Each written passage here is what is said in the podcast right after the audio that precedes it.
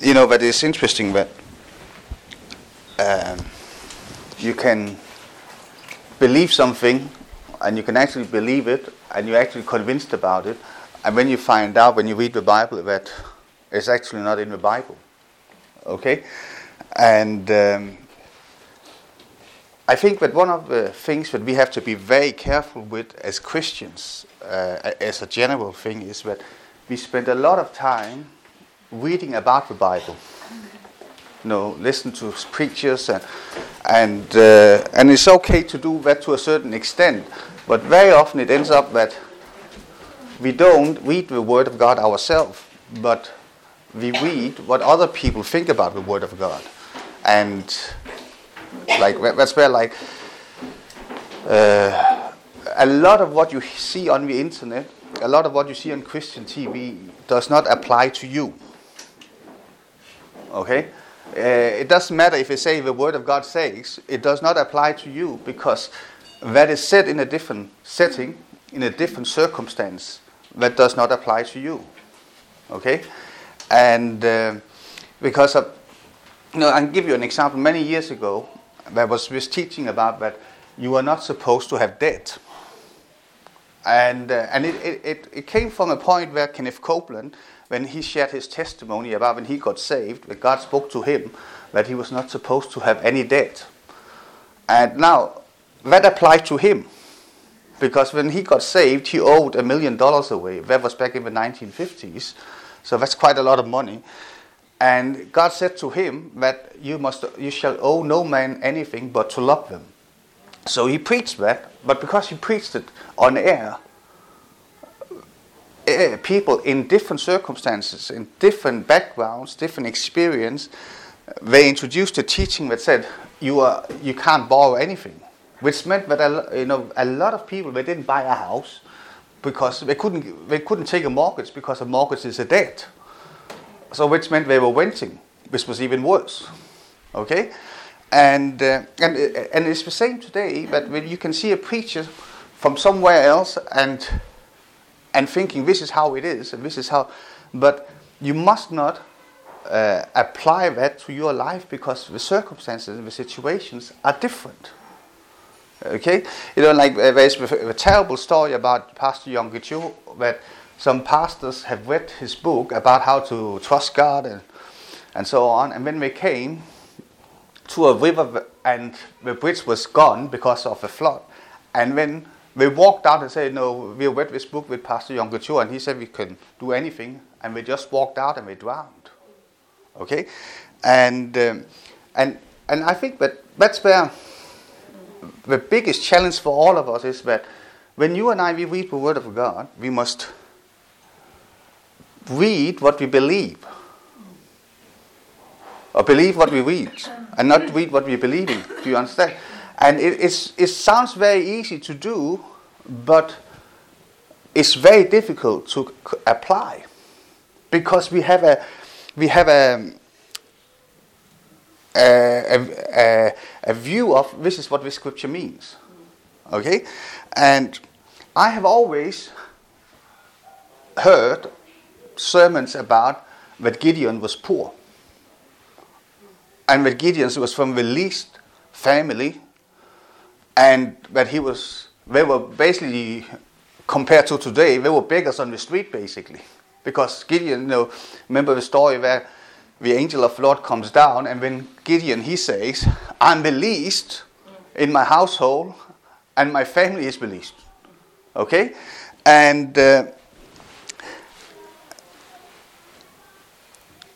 and in, uh, so so if, so saying this so if you go to judges chapter 6 it says here, and the Lord looked upon him and said, Go in this your might, and you shall save Israel from the hand of the Midianite. Have I not sent you? And verse 15, and he said unto him, O my Lord, wherewith shall I save Israel? Behold, my family is poor in Manasseh, and I am the least in my father's house. Now, I don't know if you remember, Manasseh was, uh, was the son of Joseph. Uh, he was one of the sons that Joseph got in Egypt.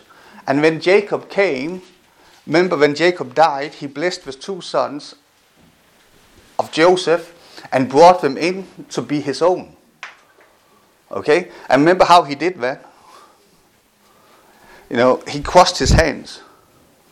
You know, and when they came in through the cross, they became a part of the household of Jacob. So it's actually an image of the sinner, the, the Gentile that comes into the cross. And this is, this is the family that Gideon comes out from. And, and what happens is that Gideon, he's saying, you know, the, the angel of the Lord says to him, You are a mighty man of valor. And he says, you know, and he complains, where are all the miracles, where are all the signs and wonders, and all these things. And when the angel says to him, You are a mighty man of valor, and when he tells him, Go and do these things, and, um, and Gideon said, But my family is poor. Okay? And, and it's according to what I also shared last Sunday about with John the Baptist when they came and asked him, What do you say about yourself? Okay? And one thing we have to understand is that very often what you say about yourself might not, might not be who you are. Okay? It's, and I always, as I said, I thought Gideon was poor because Gideon said he was poor. His family was poor, but in Judges 6:25 it says, "That same night the Lord said to him, Take the second bull from your father's herd the one seven years old, tear down your father's altar to Baal and cut down the Asherah pole beside it.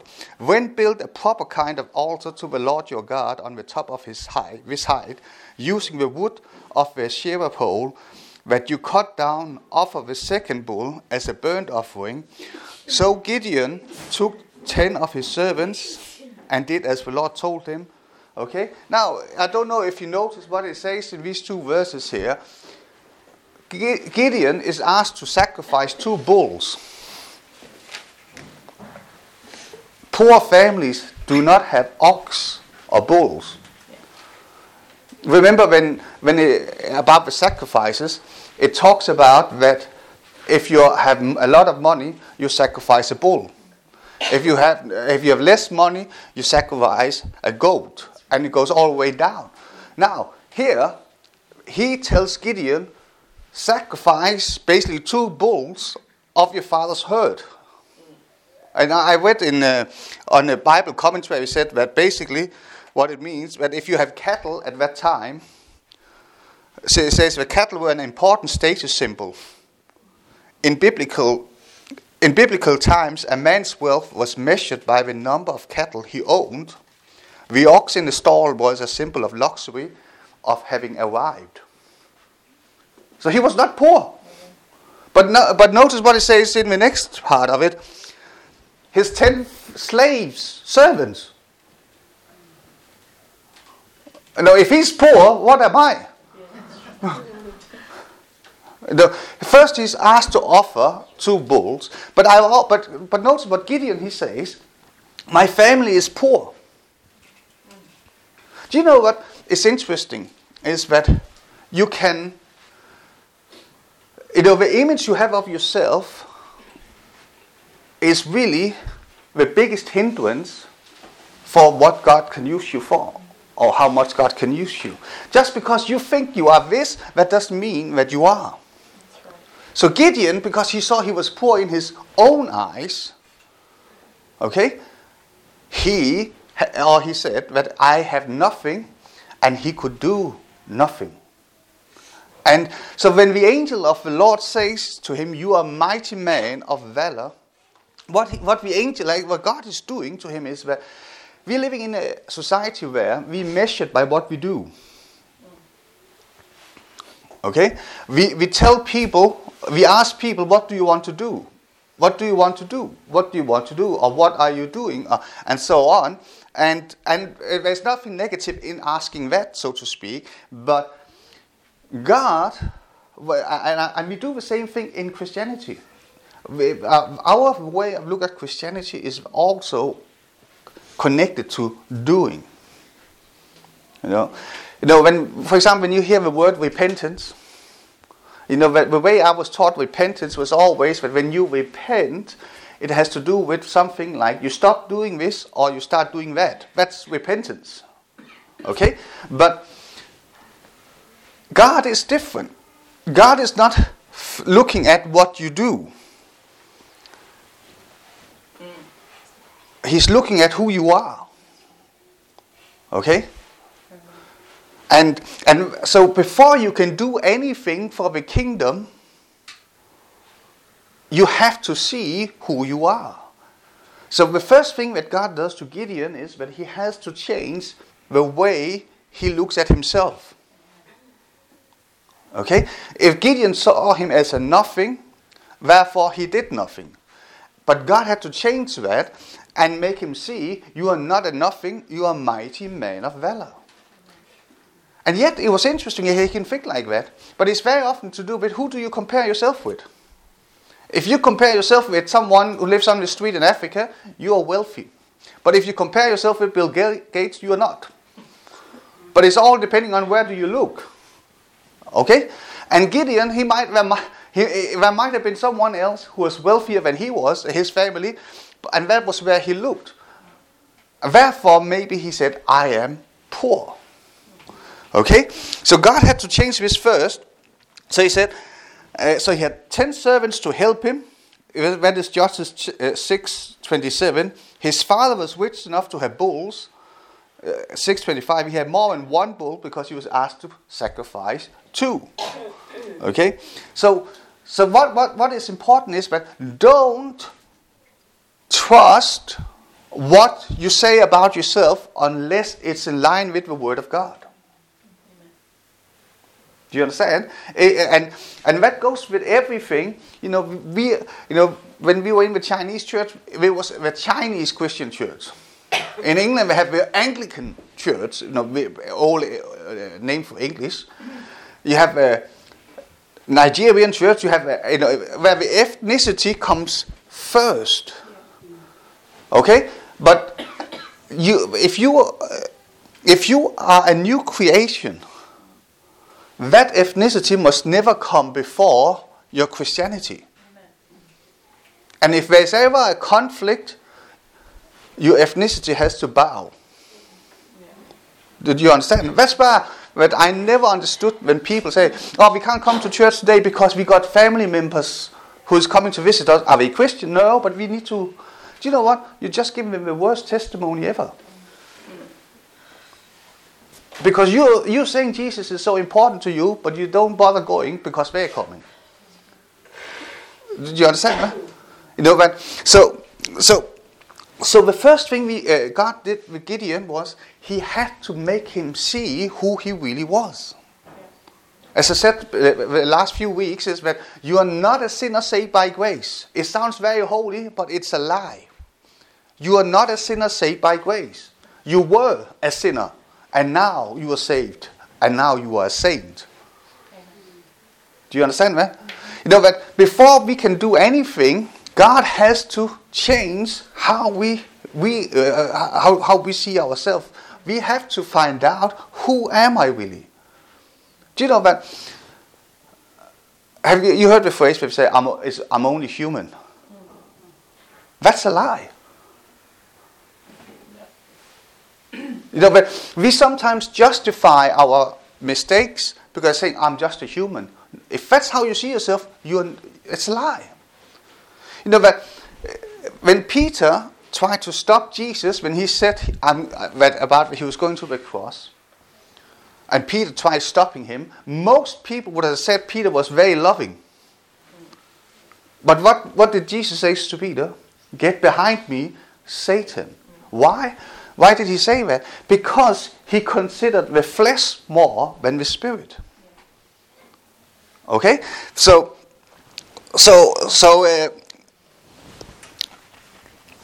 so in, so, so first, Gideon had to change how he saw himself. You know, but in the world, and many, in many churches too, we, we've been taught you need to do this to become this. But I, what I realize is that no matter what you do, it doesn't change who you are. Okay? A sinner who does good deeds is not a saint. Do you understand? A sinner who does a good deed is not a saint.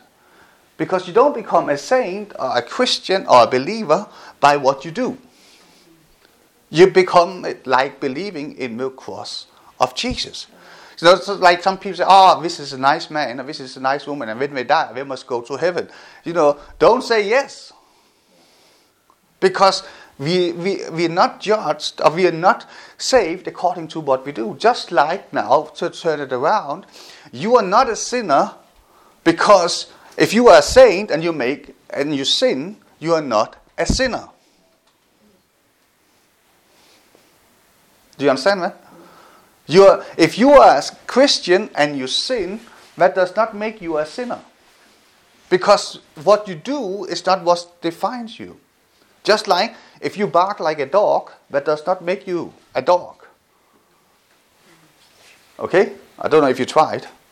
As I said, by me reading rice does not making me Filipino. Okay? I know there is this saying that you become what you eat. Okay? But so so so it's very important we understand we are not you know you are not what you do, but what you do will be dictated by who you are. And so God is not telling you to do this. God is first and foremost wanting you to realize who are you. And most Christians that I know, they don't know who they are. They don't know who they are. They, we, we, we still define ourselves from how we were before we were Christians.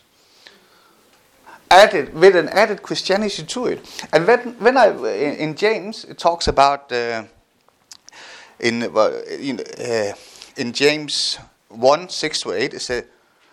Uh, but let him ask in faith, not, nothing wavering, for he that wavereth is like a wave of the sea driven with the wind and tossed.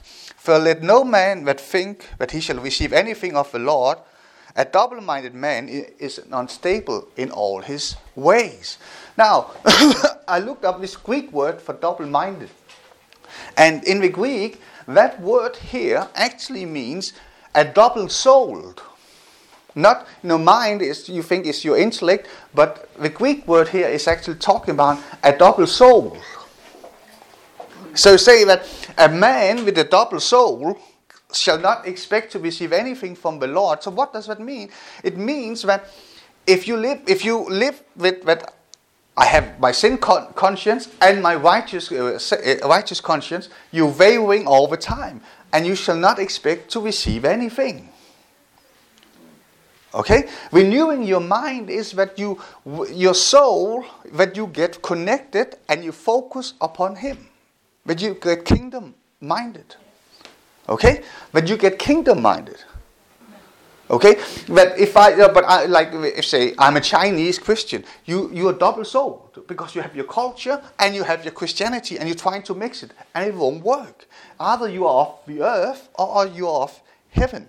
So, really, what it is about is that when you get saved, you have to realize I'm no longer of this earth. My value system is no longer on this earth what I can and can't do is not dictated by this earth. It's dictated by the Word of God. Okay? A double souled. That's why like I don't understand that so many Christians are running around telling everyone else I'm so hurt and they hurt me and they hurt me and they hurt me. You know, you are double souled. Why? Because hurt belongs to a, a person who is alive. You are dead. You can't, you know, you, you can't feel pain when you're dead. I remember I went to a, a, a cemetery in Canada. There was a funeral somewhere. I went, the whole group of people they left, and I mean they had to lower the coffin down to the ground, and they so they had a crane, and they was lifting it up, the coffin up in the air. I'm glad the family was uh, gone because that coffin was swinging. Woo! I'm telling you, that that corpse inside that uh, if someone opens that uh, coffin in 200 years' time, they will say, he's really been mistreated, this man, because every bone would have been broken. I didn't know they had torture in Canada. In and like it, it, was just like swinging. You know, it was like you thought they would fall off. Okay, but you didn't hear any cry inside from the coffin. Okay, We, you know, we, we, we have to we, we, uh, what, what, the reason for why many Christians don't experience victory is not because we don't do enough, it's because we don't know who they are. Do you know that I, I, I just made a quick study in the Word of God about that. Every time Israel lost,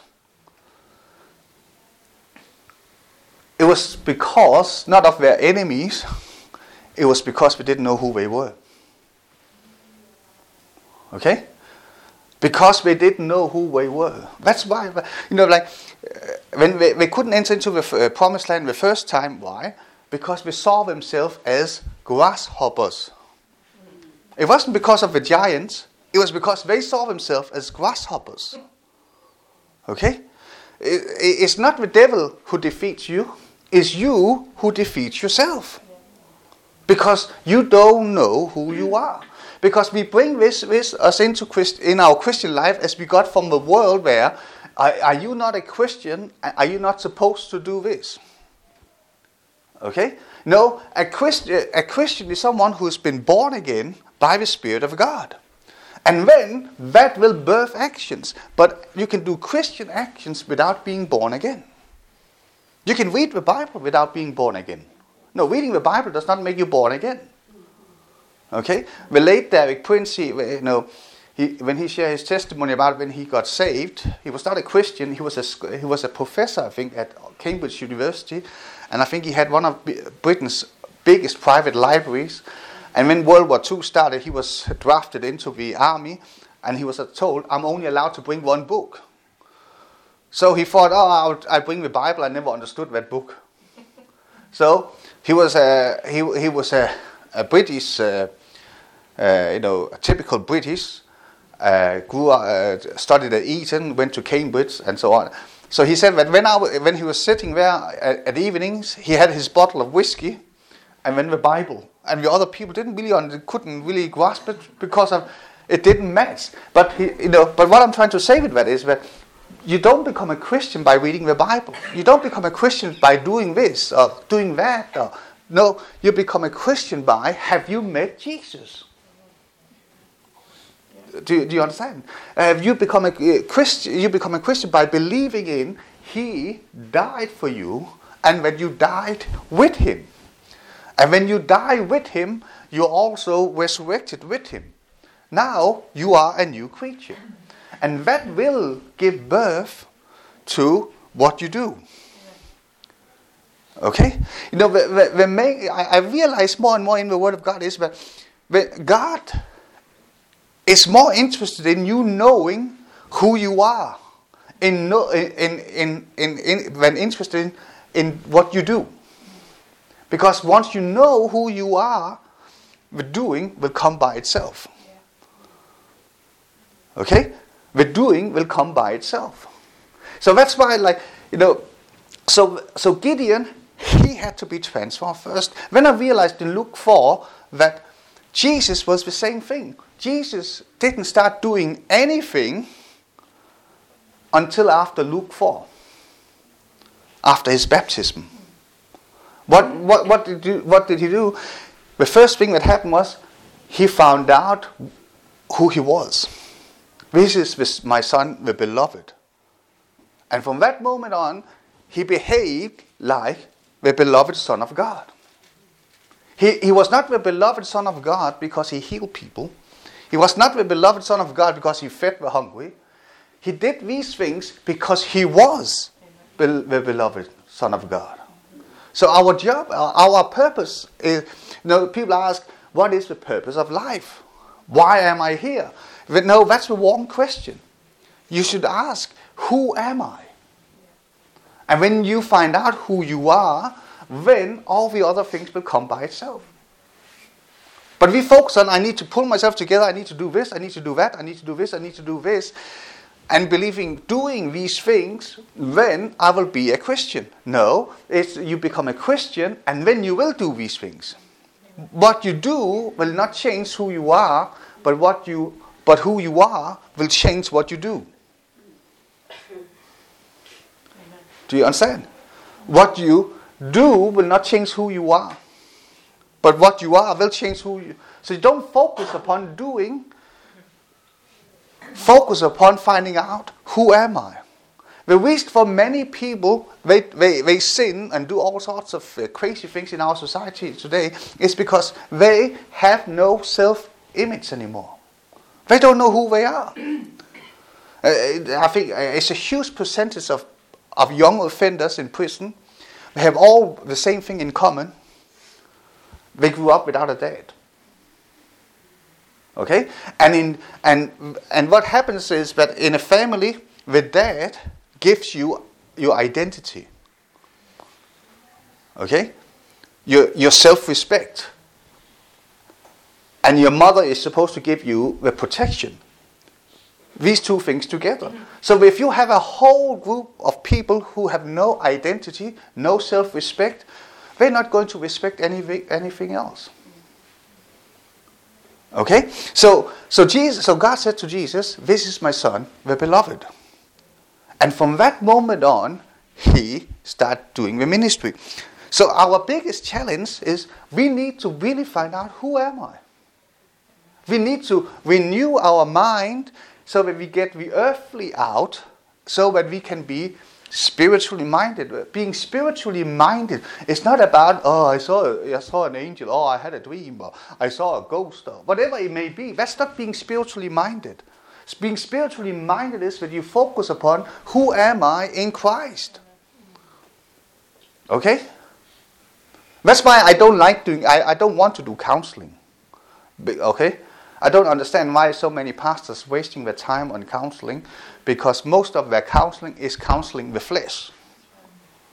Okay? You know, you, you, you cannot become a better Christian by, by counseling what, what is supposed to be dead. Okay? If you know that if someone has been abused or someone has been hurt or something like that, and they spend their hours after hours speaking to a pastor, oh they hurt me and they hurt me, do you know what? It gets even worse. You're keeping alive what is supposed to be dead. How do I kill it? You say, I forgive him in the name of Jesus, and that's it. When it's dead. And now you can move on. Okay? So, so, so, so uh, uh, James 1 8, a double minded man is unstable in all his ways. So, someone who lives with two identities or a mixture of both identities. Do you know what we call them? Schizophrenic. Okay? Or crazy people. And the, Bible says here, shall not expect to receive anything. And so, so, so what James is saying here is you need to find out are you of this earth or are you of heaven? You can't be both. Do you understand? You can't be both. Just like when you move to this country, you can't live by the laws in your home country.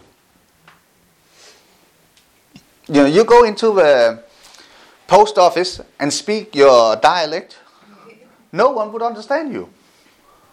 Okay?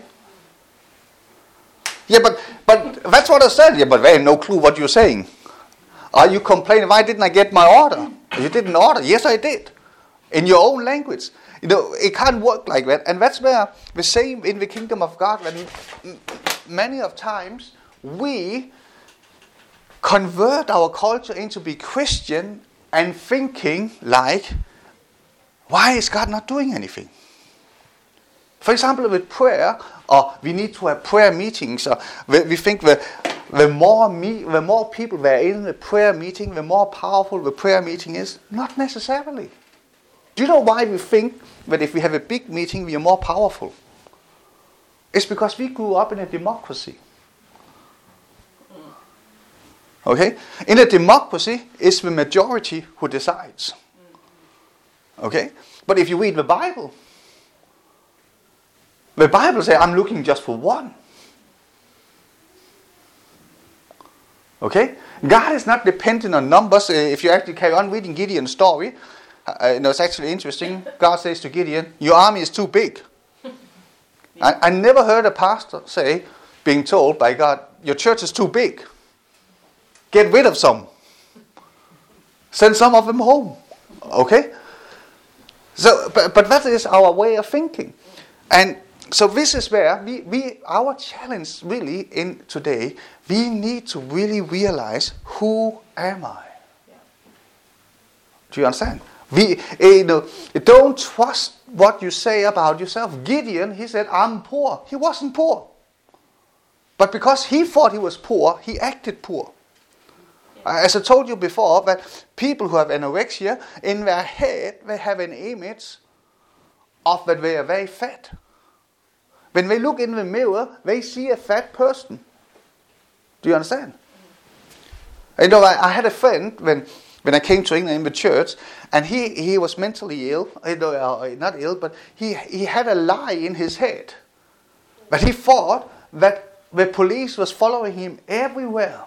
It was so bad that the eh, dad took him to the police station, but he was so convinced in his head that he was followed everywhere, and he went to, and he didn't know what I'm telling you now. So one day, we got a knock on the door, and we, we were told that he hung himself. Okay, and you have to understand that what image you have in your head can be very, very powerful. Do you understand that? That's why you need to read the Word of God. Don't read the books about the Word of God. Don't listen, especially to all these American preachers on TBN. No, this is just Hollywood. It's nothing to do with reality. Okay, this is just a show. When we when we went into Nelson Street, I I never forgotten it. You know, remember there was a church before us in Nelson Street. Uh, this uh, African pastor there, and, and he was on TV. And one of the things we, we found when we went into it was all these signs where he said, Look at the camera, smile, clap, shout hallelujah. And no, it was all staged. Do you understand that? It was all staged. But when you see it on TV, you can't see that. You understand? So when you see it on TV, you think, oh wow, that church is very exciting. Oh, this is not knowing that they were all coached when to do what. Remember when we went down to Benny Hinn's meeting in Birmingham? When you looked at the TV screen, the meeting was twice as big because we used widescreen lenses. When you, I was sitting in a meeting when I looked up, wow, it's not the same meeting. so, so, so, so don't so no, trust the word of God. Okay. Trust what the Word of God says to you, and you will, He will feed you through His Word. Okay? But so, so a double minded man has not to do with that, uh, yeah, I say yes today and no tomorrow, yes today and no tomorrow. No, it's about that I cannot carry two kinds of souls. Either I'm spiritual or I am earthly. And many Christians don't understand this thing because most Christianity that I, that I, is like, it, it, it's basically just shaped into the world. There's no difference from the world and a lot uh, of what we call Christianity today. I know I'm uh, like, I was looking for some worship music. I can't find any. But I, you know, I think it's horrible most of it, because there is no anointing. There is a lot of people but no anointing. Because the motivation for the songs is not because we have an encounter with Jesus, it's because we need to make money. Do you, know, you know, like, uh, and, and you can see because it, it's a performance. You know, if you do, if you come from outside of this world, you go into this and see, you cannot see any difference. You go into a concert with some band and then go to a Christian there's no difference because it's a performance-based thing. It, there's no, you know, in the olden days, you know, the, the reason for why many of these worship songs from the previous century, why do why, why have they survived so many years? Because it was broken vessels who wrote these songs. Do you, do you understand? It was broken vessels. There was a price that was paid for many of these songs. You know, like you know the song, "It Is Well with My Soul." That was this mission, British missionary, where his family drowned uh, because the ship sunk in the Atlantic, and when he came to this spot, there was a price that was paid. And I'm telling you, the few that are good, you will find if you go into the backstory of it, there is a story that has, or there is a price that has been paid. Okay? But many of them is just mass produced. And do you know who owns all these Christian labels? The world. It's not Christian companies. Okay? So, but back to this. You are, so, so the challenge is the real question we ask ourselves who am I? Okay? 1 John 4 4 You are of God, little children, and have, and have overcome them, because he who is in you is greater than he who is in the world. Now, John says, You are of God, little children. You are the child of the living God. That's your starting point. Okay? You are of God, little children. And now notice what it says, and have, is past tense, and have overcome them. You're not going to overcome, you have overcome. Because he who is in you is greater than he who is in the world. Because he who's in you is greater than he who's in the world. You know, like, don't approach a situation as someone who's inferior. You need to approach every situation is that God has given you the authority to deal with it. Why? Because he says here, he who's in you is greater than he who's in the world. I don't feel it. It's not a feeling. It's something you need to know that he who's in you is greater than he who's in the world. Okay? When uh, Romans 8:37, no, in all these things we are more than conquerors through him who loved us. We are more than conquerors yeah. through him who loved us. You know, as I said to you so many times, you will never face something that you cannot overcome. Okay?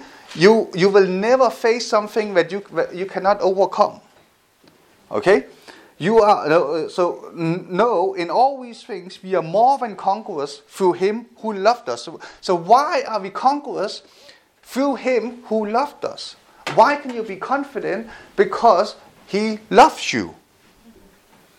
Amen. You know, our confidence is is not in ability; it is in His love. How can you be sure that you will overcome? Because He loves me. Okay? Because He loves me. Uh, First John 4:18 There is no fear in love, but perfect love drives out fear, because fear has to do with punishment. The one who fears is not made perfect in love. Do you know? A lot of religion preaches about the judgment day from a perspective of punishment. That's why many Christians are so scared of that day. Okay? Here it says there is no punishment. Okay? There is no punishment. Why? Because Jesus took all your punishment on the cross. Jesus took all your punishment on the cross. So there is no fear in love, but perfect love drives out fear because fear has to do with punishment. So if you have fear, it's because you need lack of revelation of how much He loves you. Okay? Don't focus on what you fear. Start working on how much, uh, focus on finding out how much He loves you. Because when you find out how much He loves you, you will not be afraid. You know, like when I grew up, I, I was, as I said, I grew up in Denmark, so everyone was much taller than me, but I had a big friend. And I, and I was not scared of anything because he was he could he could beat up anyone. I'm telling you, he looked like he, he had he had an he you know like I had, I had to have football picture of it. I mean, you see it, it just looks completely ridiculous. Uh, when we were 12 years old, he he was size, full size adult as a 12 year old. No, he looked he's bigger than our coaches who are no, is uh, because he had some illness, so he grew way. But I'm boy, he could beat, punch, big people. Okay, and he was my best friend. I was not afraid going anywhere. Okay, No, you don't need to be afraid of anything when you know how much God loves you. So, and think about it. What is the worst thing that can happen to you? Dying. Yeah. Is that so bad? No. You go home to Jesus. Amen. Jesus, I want to be with you. Okay, I'm going to kill you now. no, I don't want to go home. It's like, no, that's the worst thing that can happen. Hmm. But you're going to be with Jesus, so you don't want to come home. I thought you loved me. Oh yeah, I love you, but I don't be, want to be close to you. Okay. That's why I said that the Rick Joyner, he said like this, everyone who talks about Jesus is coming back soon, he does for them. So that's why I don't preach about it anymore. Okay? But there is no fear. I don't care what and who and how famous they are, even if it's Christian preachers, if the sermon brings fear, it's not God.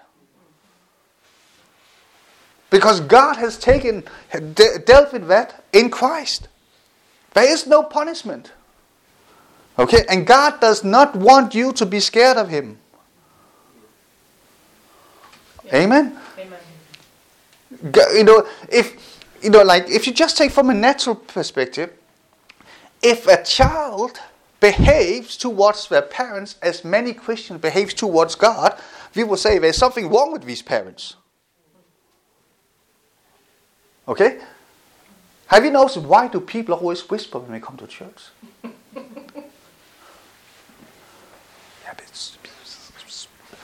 Uh, oh, they can be very happy until they come to church.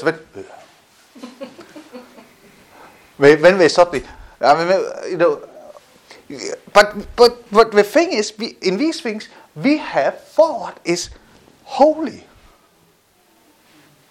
but it's not. God is not building an institution called church. God created a family. He, he didn't say, My name is the Supreme Pope. He didn't say that. He said, My name is Father. Okay? Not Most Holy Father, Father.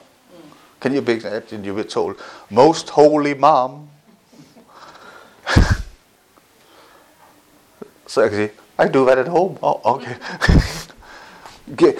So, so there is no fear. So the way to drive out fear is to focus on, upon how much God loves you. Because when you know you are loved, there's nothing to be afraid of. Okay, this is where mothers are very important. You know, have you noticed? We have a saying in Denmark: "This child is so ugly, only the mom can love him." Okay, meaning that child can do anything, and the mom will still be there. If he's a drug addict, oh, he studied pharmacy. no, they can always, mothers can always find something, turn any impossible negative situation around into something positive, isn't it? And so, so and with, with God, there's nothing to fear. Okay? There's nothing to be afraid of. You know, it's interesting that every time, every time an angel shows up and people get afraid, God says, That's great. No, He doesn't. He's, he says, Fear, be not afraid. Be very afraid. No, He doesn't say that. He, he says, Fear not. Because there is no fear in love. So if I fear, it's because I'm not perfected in love. It's not like a, it's not, you must not read this as, oh, that's so, no, no, I'm not good enough. No, you must read that is that there is more I can see.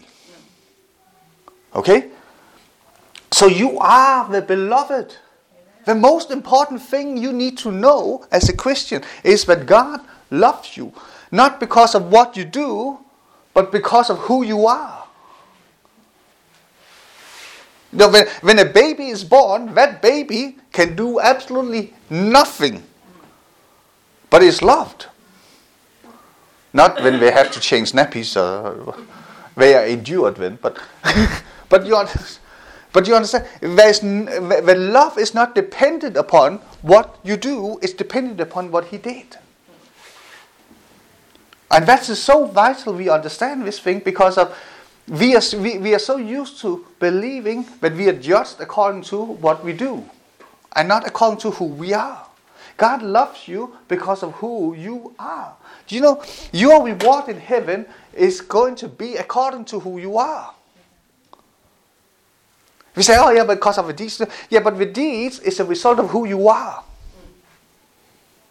You get rewarded because you are His. Luke 15, he, did, he didn't give a small wing to the prodigal son. He gave him his wing. He didn't give him less authority, he gave him his authority.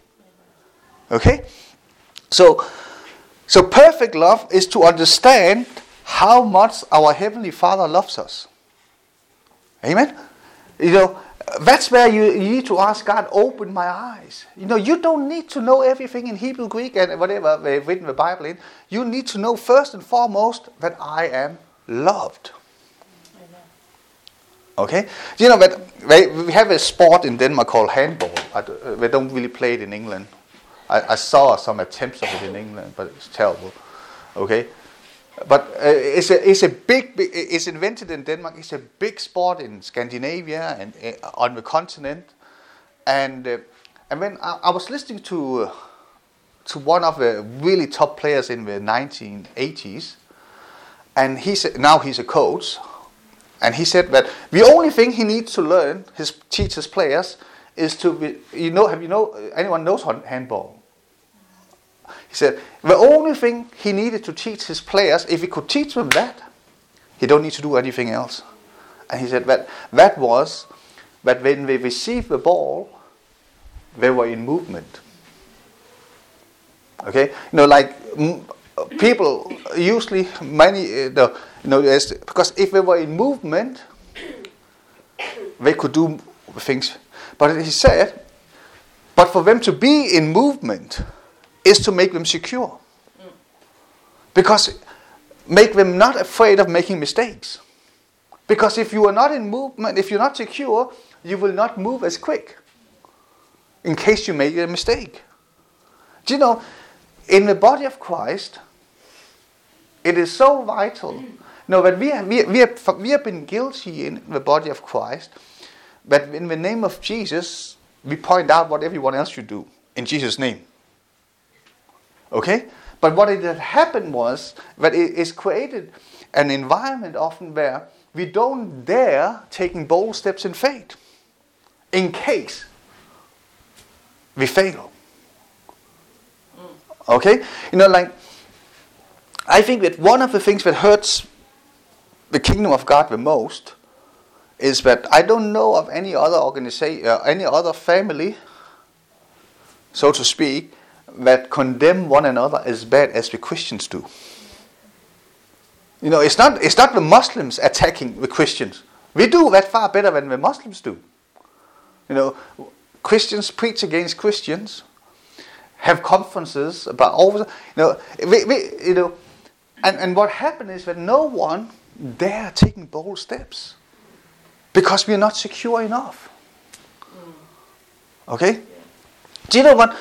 If you never make mistakes, you probably never tried. Okay? If you never make mistakes, you never tried. And it's the reason for why we are so afraid of making mistakes is really because we don't, we, we, we don't really know who God is. God is not looking for your perfection. Okay? He's looking for for you. Okay? So, so perfect love is to understand how much our Father, Heavenly Father loves us. So the first thing is you and I, God wants us to be secure. Okay? Many of times you have to understand, we as Christians be thinking that God is secondary because of we have so many reasons for why we shouldn't seek God first. And when they ask, why am I not this and why am I not that? Because of, just like with any relationship, if you don't spend time, it can't develop. Okay? You know, if you if we if we use God as an accessory, and so that when I can have a good life here on earth, of course you can't have, build a relationship. Okay? The, the biggest challenge is really to find out who you are. And the- the- our identity is we are loved. That's, that, that is our identity. Who are you? I'm loved. I'm the beloved of God. The only apostle who found out about it was John. What do we call him? John the Beloved. Who wrote that? John. this is the, Jesus, the, the disciple Jesus loved. You know, I, I always find, I find John's Gospels the funniest. I, no, I call it the army gospel. No, no, no, not army, army. Okay, because he he he, he has to get in to the gospel that he can run faster than Peter. On Easter morning, he he just have to slip that in that they ran to the to the uh, tomb and I came there first. okay, but John he was the beloved. He found out how much God loved him. Do you know, Peter, he bragged about how much God loved, how much he loved God. No, he said, he, Peter even said that if I had to die, I will do it for you. And Jesus said, before next morning, you deny me three times. John bragged about how much he was loved. And John was the only one who stood there mm. at the cross of the disciples. You know, but what sustains you is not that how much you say you love Jesus. What sustains you when you find out how much he loves you. Okay? So I don't know what he was too happy after he found when Jesus said, Take care of my mom. John just saw the food budget go up. oh, no, but but the thing is that in the world, religion, and you heard, oh Jesus, I love you, I love you, I love you, I love you, I love you so much, Jesus, and it sounds so good and holy. But that's not what it is about. Christianity is not about you proving to God how much you love Him. Christianity is about you finding out how much He loves you. And you know what? Then it's not difficult to worship. Okay? It's not difficult when, when your husband comes home with a huge diamond ring and say, "Oh, thank you," or you know, I, I, I, you know, ever since we got married, I can't be bothered about gifts anymore. We get, it's always for women. When you get a gift from to couples, it's always, you know, have you ever seen a couple and have you ever given a gift to a couple, and when you give him a drill, no, it's always something you can put in the house or so, something decorations or something. We got a Christmas gift uh, sent from Denmark yesterday. I couldn't even be bothered to open it because it says to Kurt and Yen. Oh, but I think next time I'm going to give a gift to a couple, I'll give them a drill. to Estella and Jerry, a drill. okay? No, but Oh, it is, it is such a huge need and it's so basic that many people that I know in the ministry, they're, they're doing all the things in ministry to show that they love Jesus. And Jesus don't want you to do that. He wants you to know how much he loves you. So when you don't do things to prove your love, you do things because you know you are loved. Amen? You know, like when I was uh, young last year, when I, the few times I did the dishes at home, okay, do you know, my mom never came, came and said, Oh, wonderful. She said, What do you want?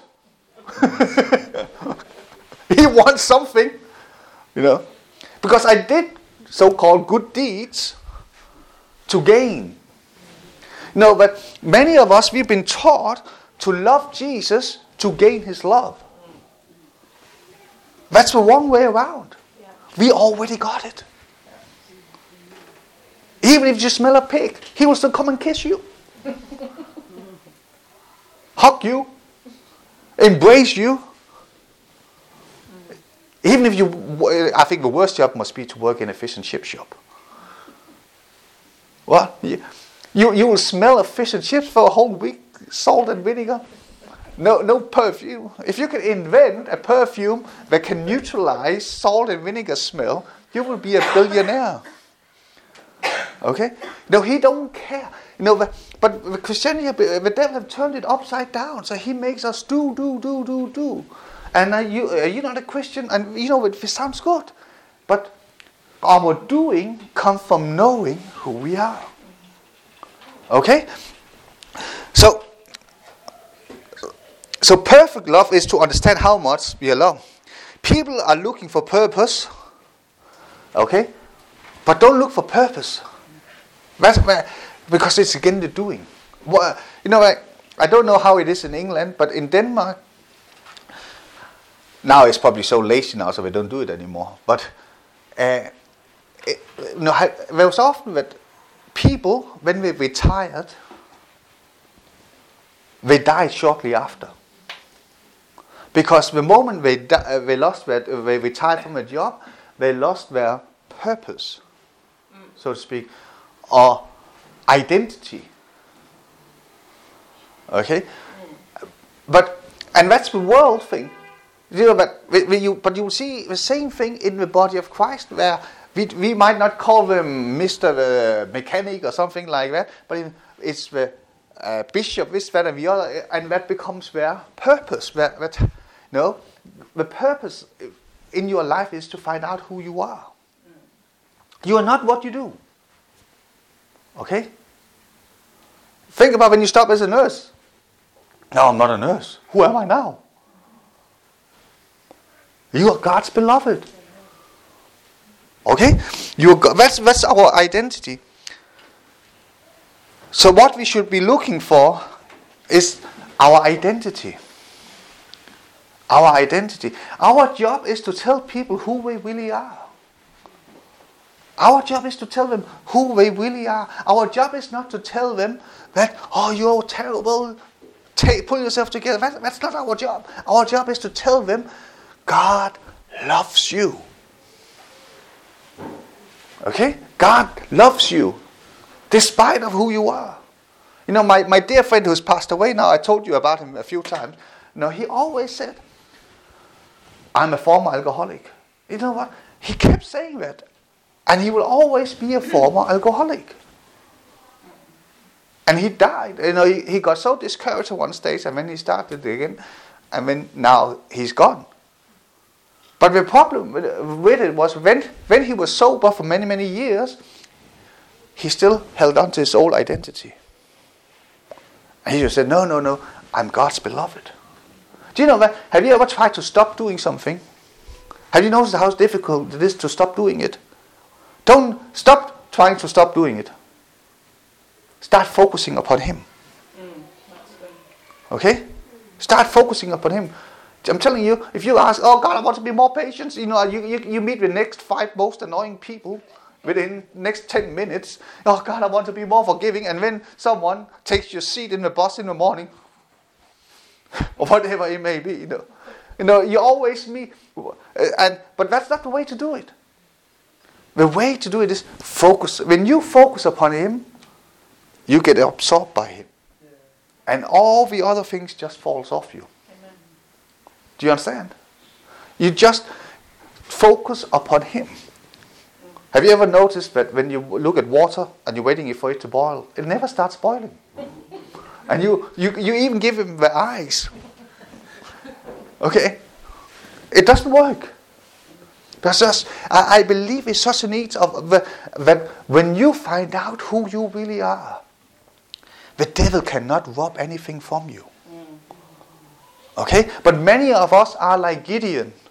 Oh, we are poor. We have nothing. We have the least of uh, everyone is far better than us.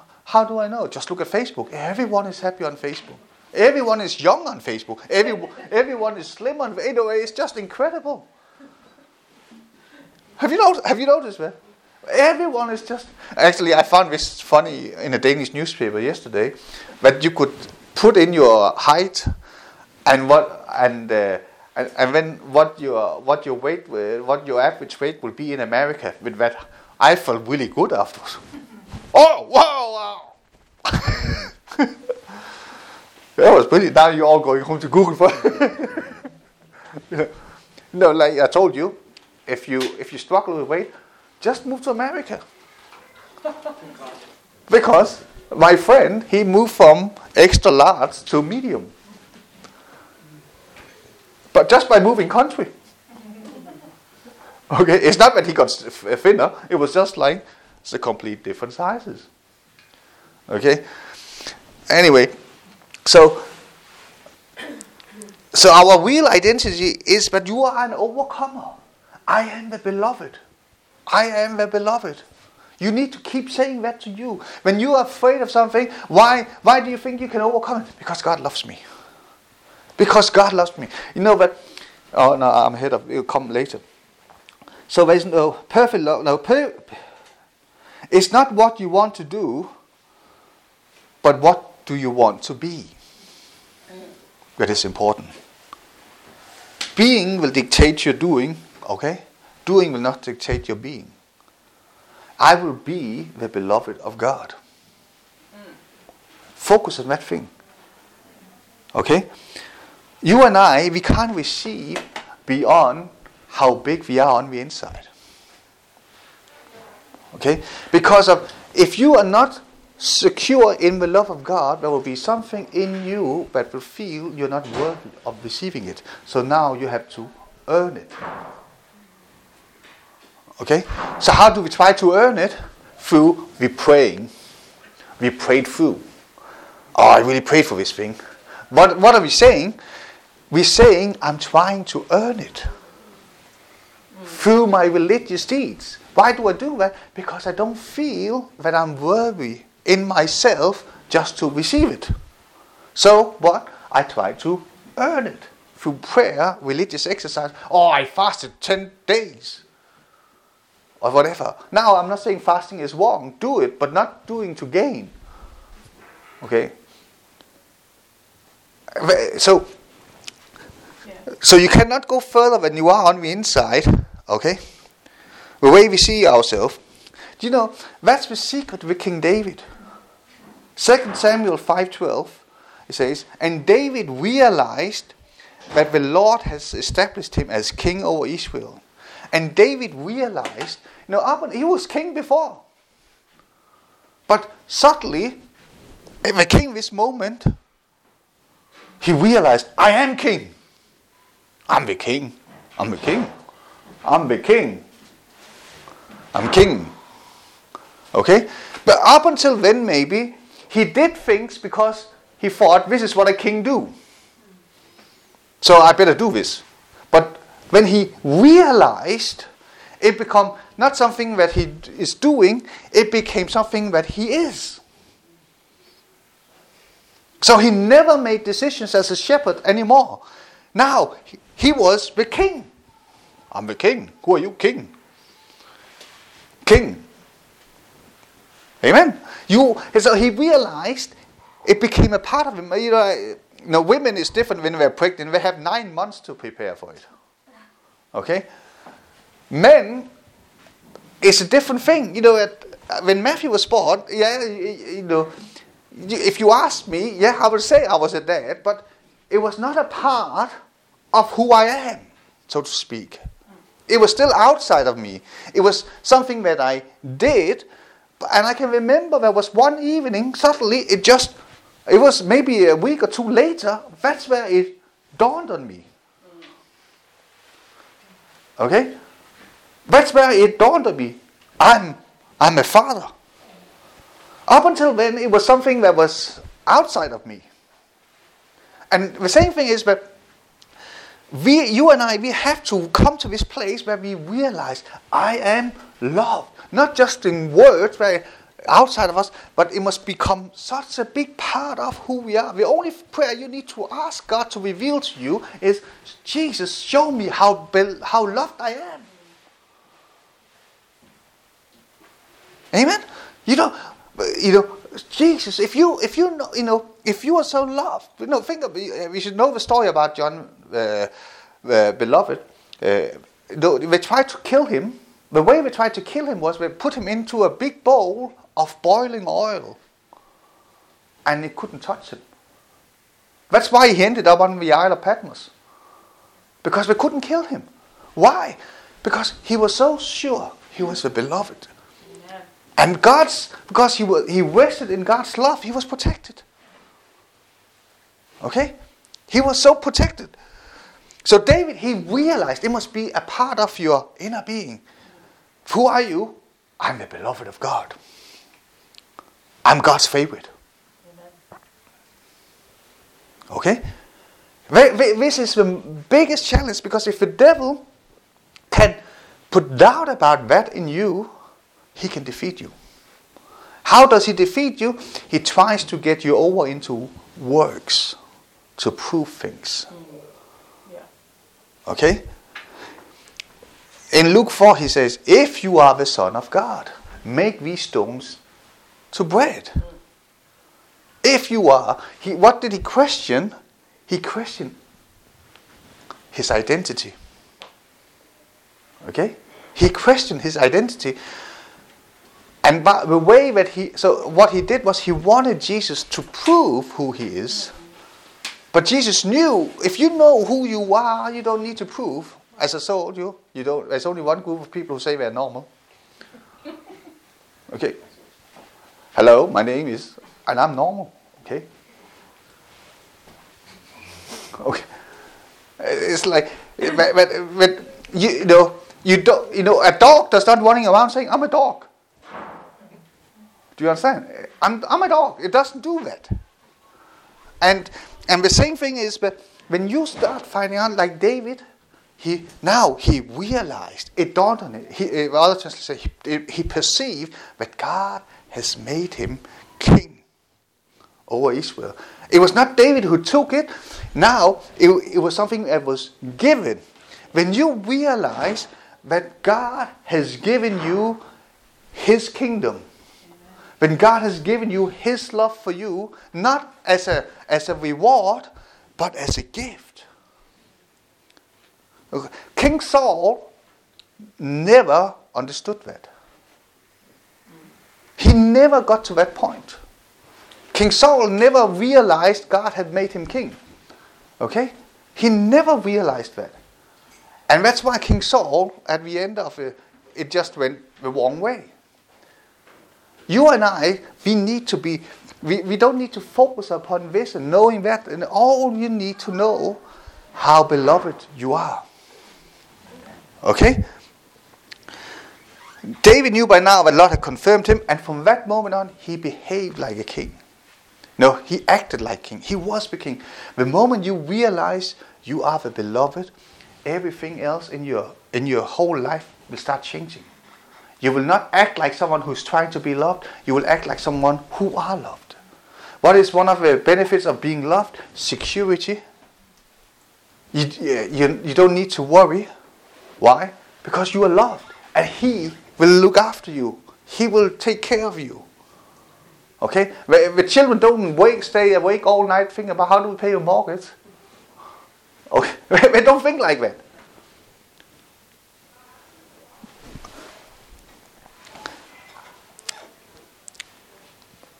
So repentance has to do with when the Bible talks about repentance, it's really to do with that you need to get you need to get your mind back on being spiritually minded. I am the beloved.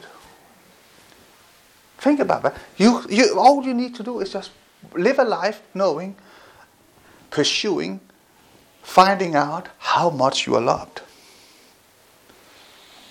And that's all that you need to do, and everything else will come by itself. Okay? What was the part?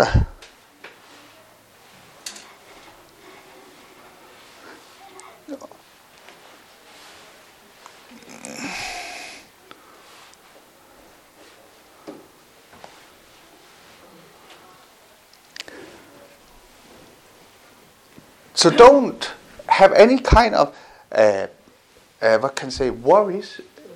Okay, f- f- think about one thing: how much I'm loved. You know the prayer in Ephesians. You know, just don't. You know, it talks about wisdom, and, and we you know uh, we should pray for wisdom and so on. That's fine, but pray foremost about Jesus Reveal how much I'm loved. Because a lot of his preaching today is about you need to earn it. How can God love you if you do this, that, or have done that, or whatever? That's not the gospel. The gospel is that God loves you so much. Okay? Now, when Gideon, he uh, he realized, he found out who he was. It says later on that uh, in the same chapter that, um, that he blows the ram's horn. Okay, see if we can find here. Yeah. So in Judges six thirty four, it says, "When the spirit of the Lord came upon Gideon, and he blew a trumpet, summoning the Abiezrites to follow him." When we, know, this, sounds very similar to Luke four eighteen. The spirit of the Lord is upon me to heal the sick and so on. Here, when, when Gideon realized how loved he is, the Spirit of the Lord comes upon him. In the Hebrew here, uh, it actually say uh, the way it, this should be understood is that it's like that Gideon and the Holy Spirit get connected like com, like a hand in a glove. Okay. Do you know? But if you want to be anointed, find out how much you are loved. Okay? If you want to be anointed. So, so when the Spirit of Lord came upon Gideon, he blew a trumpet. Now, remember what the trumpet is? It's a shofar. It's a ram's horn.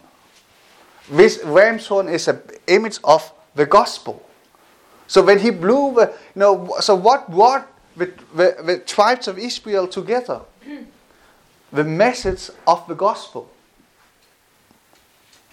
The good news restoration, hope, redemption. But not only that, Gideon became the message. Because Gideon got redeemed himself. Before he met the angel of the Lord, he saw himself as a nobody. He saw himself as a failure. He saw himself as weak. He saw himself as someone defeated. But God redeemed him. Amen. And that became his message. He blew out over Israel the ram's horn there is a God of redemption. And that is the message you and I, we, you know, when you and I, we start realizing how much we are loved. You know, the reason for uh, the Christians today are doing a lot of charity work is really a uh, result of, they say they love. No, it's because they feel we have to do something nice. The problem is that, that, that what the, the good work we should do is not first and foremost handing out food. The good things we should do is to heal the sick, cast out demons, and to do the supernatural. Bring the kingdom of God is at hand. Okay? But because we don't have pursued that, it's very easy just to try to earn it. Oh, this is a good person. Why? Oh, they give five pounds every week to the poor so how so what how do you determine if you're good? According to what they do. No you are good because jesus had died for you. Okay?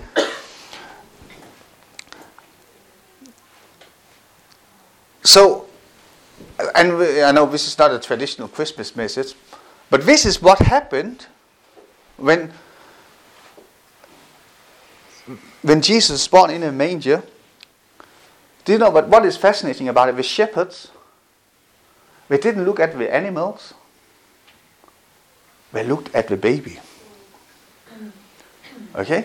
They looked at the baby. And now, as I said to you before, there was no wise men in the manger.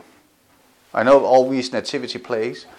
Uh, it's terrible. Every year it annoys me when you see nativity plays. There is Joseph, Mary, baby Jesus, and a pig, and a donkey or a sheep, and the wise men the wise men came two years later. They didn't come on Christmas Eve. I'm telling you. Anyway, and and and the thing is that if you don't, uh, and that's where you and I we need to look upon Jesus. Look upon Jesus. Look upon Him no matter what you're facing. If you have a challenge, look upon Jesus. Don't look upon your hurt. Don't look upon your, how you've been let down and whatever, look upon Jesus. They didn't look at the smelly stable. They, they didn't look at anything but with Jesus. And you know what is amazing about it is that they could actually see the salvation of God in a little baby. You know, sometimes you have to understand with God, everything starts small as a seed. And when it grows, okay? When it grows, I think they say about that Mary was maybe about 16 years old when she gave birth to Jesus. Something. No, at that time, you know, people didn't live that long, so they got married early. Okay, it's only now people who are in mid 20s, they're still children. Okay, and like I was just reading, I was just watching this documentary by World War One. That many of the soldiers who went to World War One, they were 15 years old. Can you imagine that? I can't, I couldn't even comprehend it. 15 years old, and they signed up voluntarily. Uh, they lied about their age. Okay, but this is you know is, is focus upon Jesus. But uh, but with Jesus that came to declare how much God loved you. Not with Jesus the taskmaster, not Jesus the teacher, not Jesus all these things that religion tells you. No, he came with one message, for God so loved the world that he gave his only begotten son. Okay? This is the message. You know that uh, there's this preacher who talks about a testimony where he, he I heard me say before that he says to a drug addict, he didn't realize he's a drug addict, and he says, "You are a holy man." Okay, and suddenly no one has ever seen him as how Jesus saw him. Okay, and you and I, we sh- we, we need to do that. We need to love people as how Jesus loves them. Okay. Okay, let's pray. Father, in the name of Jesus, I thank you uh, that your word will do. Uh,